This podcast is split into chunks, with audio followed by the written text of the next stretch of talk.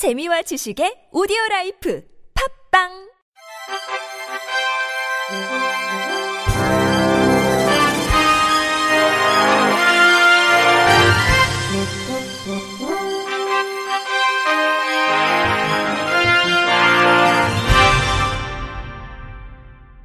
청취자 여러분 안녕하십니까? 11월 14일 월요일 KBIC 뉴스입니다.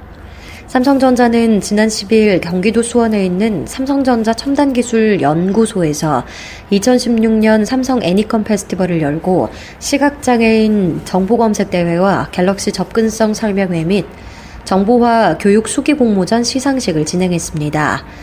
정보 검색 대회는 시각장애인 80여 명이 참가했으며 이들은 전맹부와 저시력부로 나뉘어 장애인 복지, 사회공헌, 일반 상식 등 분야에서 검색 실력을 겨뤘습니다.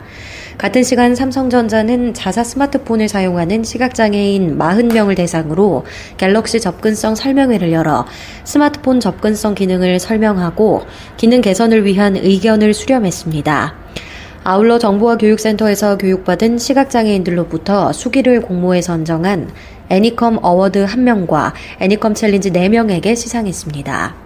송봉섭 삼성전자 상무는 삼성전자 시각장애인 정보화 교육센터는 시각장애인들이 비장애인들과 다름 없이 컴퓨터를 사용하게끔 도와 세상과 자유롭게 소통할 수 있는 기회를 제공하고 있다며 삼성전자는 앞으로도 시각장애인에게 문화 스포츠 체험 활동을 제공하는 등 사회적 장애 차별을 해소해 나갈 수 있도록 지원을 아끼지 않겠다고 밝혔습니다. 한편 삼성전자는 지난 1997년 4월 시각장애인 컴퓨터 교실을 개설해 시각장애인 대상 집합교육을 시작했으며 2002년 11월에는 삼성전자 시각장애인 정보화 교육센터를 열었습니다. 현재 시각장애인 8,200여 명이 교육센터를 통해 87개의 온라인 강의를 수강하고 있습니다. 실로암 시각장애인 복지관은 지난 4일 라오스 장애인협회 LDPA와 협약을 맺고 장애인 이동권 사업 기증식을 가졌습니다. 이날 기증식은 총 3대의 차량 지원, 기자재 세팅, 콜센터 사무소 구축 등 라오스 내 장애인 이동권 사업 기반을 위해 마련됐습니다. 장애인 이동권 사업은 실로암 시각장애인 복지관이 한국장애인개발원과 서울시의 지원을 받아 시행하는 2016년도 개발도상국 장애인 지원 사업의 일환으로 우리나라 장애인 콜택시 사업을 본따 라오스 내 장애인들의 이동권을 보장함으로써 사회 참여 및 직업 재활을 지원한다는 취지로 마련된 라오스 최초의 장애인 콜택시 사업입니다. 기증식에 참여한 메타 씨는 장애인 콜택시 사업에 대한 기대가 크고 이 사업을 통해 라오스 내 장애인들의 이동권이 보장돼 학교, 병원, 직장 등을 자유롭게 왕래하고 싶다며 앞으로 장애인들이 이동하는 범위가 더 넓어졌으면 한다고 기대감을 드러냈습니다. 한편 실로암 시각장애인 복지관 측은 지난 10월 24일 라오스 시각장애인 연합회와 안마사 역량 강화 교육을 실시한 바 있으며 이외에도 점자 교과서 제작 등 라오스 장애인 복지를 위한 여러 지원을 지속할 계획입니다. 실로암 시각장애인 복지관은 지난 11일 서울 여성플라자 아트홀 봄에서 제8회 실로암 콘서트를 열었습니다. 실로암 콘서트는 실로암 시각장애인 복지관 음악재활 아카데미에 참여 중인 시각장애인들의 끼와 열정을 선보이기 위해 준비한 음악회로 이번 공연은 조화를 주제로 진행됐습니다. 이날 무대에서는 피아노 듀오, 판소리와 민요, 플루트 합주, 보컬, 트럼펫 독주, 여성 이중창, 하모니카 합주, 정악 합주, 성악 중창 등 국악과 서양 음악을 넘나드는 다채로운 프로그램이 이어졌습니다.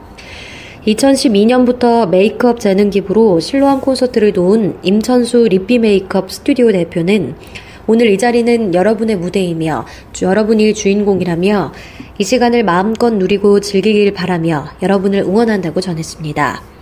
판소리와 민요 공연을 선보인 60살 김홍란 씨는 무대에서 마음껏 노래할 수 있어서 행복했다며 시각장애인도 할 수 있다는 자신감을 얻고 또 많은 사람들에게 박수를 받고 축하를 받아 감사함을 잊을 수 없는 추억이 됐다고 소감을 밝혔습니다.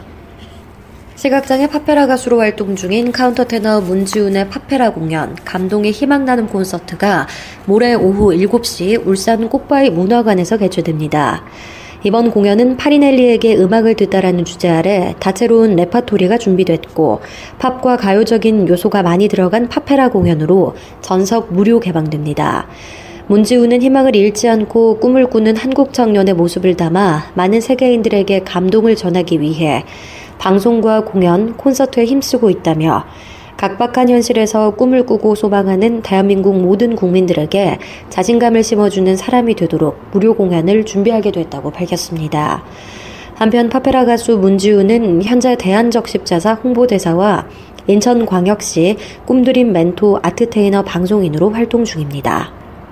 심한 다툼 끝에 시각장애인 아버지를 때려 숨지게 한 뒤 시체를 야산에 묻은 30대가 1심에 이어 항소심에서도 중형을 선고받았습니다. 서울고법 형사 4부는 존속살해 및 사체 유기 혐의로 기소된 37살 이모 씨에게 1심과 마찬가지로 징역 10년을 선고했다고 밝혔습니다. 시신 6일을 도운 혐의로 함께 기소된 어머니 61살 조모 씨에게는 1심과 같은 징역 10개월이 선고됐습니다. 이 씨는 평소 아버지의 폭행에 시달렸던 점 등에 비춰 1심 형량이 무겁다며 항소했지만 결과는 달라지지 않았습니다. 항소심은 사건이 발생한 배경에는 이 씨 아버지의 주치 폭력에도 영향을 준 것으로 보인다며 이 씨가 친아버지에게 심각한 폭력을 행사해 숨지게 하고 범행을 은폐하려 시신을 13일 동안 방치하다가 매장해 비난 가능성이 크다며 원심을 유지했습니다. 울산시 의회 환경복지위원회는 9일 울산시 의회 다목적 회의실에서 사단법인 울산광역시 시각장애인 복지연합회 관계자와 간담회를 가졌습니다.